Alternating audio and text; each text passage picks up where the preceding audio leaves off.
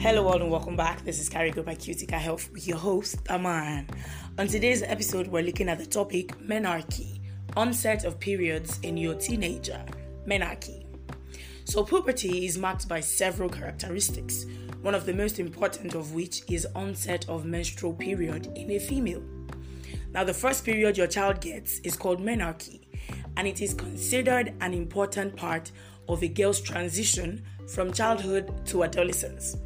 Now, on average, most girls get their first period at about age 12. This, however, varies from girl to girl, as some may get theirs as early as 8 years, while others may not see their periods till they are about 15 years. So, let me just share with you a simple overview of how periods come. Number one, when the level of the hormone estrogen rises considerably, there is thickening of the lining of the womb, which is the uterus. Now, number two, there is also release of an egg from the ovaries. Number three, in the absence of a sperm to fertilize the egg, the thickened lining of the womb breaks down, releasing blood and other tissues via the vagina. Now, this is known as menstruation. On an average, this cycle occurs every 28 days, lasting about 2 to 7 days. In the first year or two after menarche, your child's period may be irregular or absent for months. Now, this normalizes with time.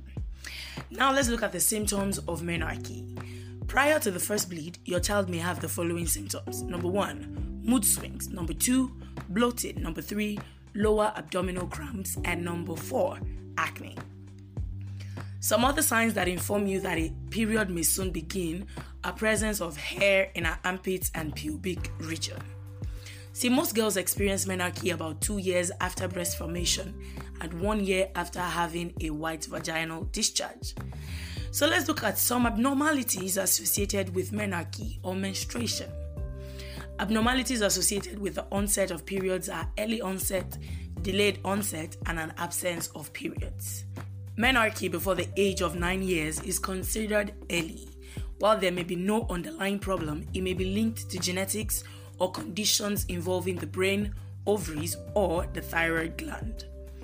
A delay in menstruation may be due to excessive exercise, poor eating habits, or a condition that involves the ovaries.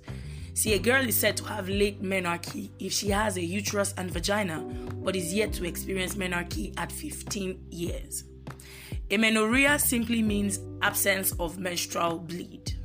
Some other key things you want to take note of are number one, compared to previous generations, more girls are getting their periods earlier.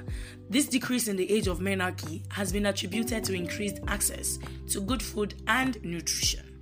Number two, it is important for a parent or guardian to explain this change to a child prior to the onset to prepare them at an early age. Number three, let them know that it is nothing to be embarrassed or ashamed of, as their bodies are simply changing with growth. It is a normal, natural process experienced by every female who has a uterus and a vagina, except when there is a problem. Another thing you want to take note of is to teach them what they should do if period begins abruptly. Let's say, for example, in a classroom.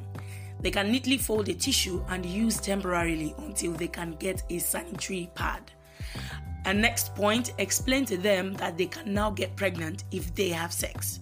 It is also an opportunity to teach them about abstinence and safe sexual practices. Also, when speaking about private parts, use their real names. Clearly state vagina, breast, penis, etc.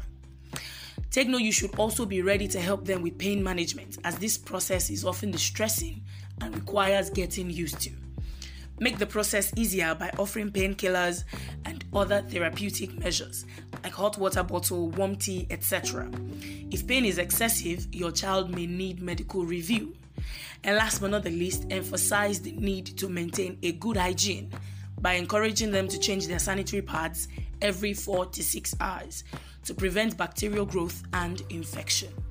They should also learn to cleanly and safely dispose used pads and wash their hands afterwards. Finally, consult a doctor, a gynecologist, if period is absent by 16 years or 14 years in the absence of other signs of puberty, like pubic hair.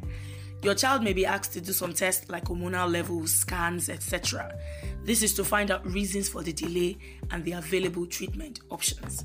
Thank you so much for joining me today. That is all I have for you.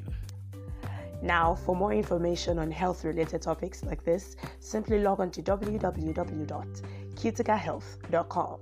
That is C U T I C A health.com. And for more episodes like this, find us on your podcast platforms like Spotify, Amazon, and Apple Podcasts at Carigo by Cutica Health. I hope you always stay alive, healthy, and kicking. Don't forget, this is still Carigo by Cutica Health, and I am still your host, Aman. I'll see you next time.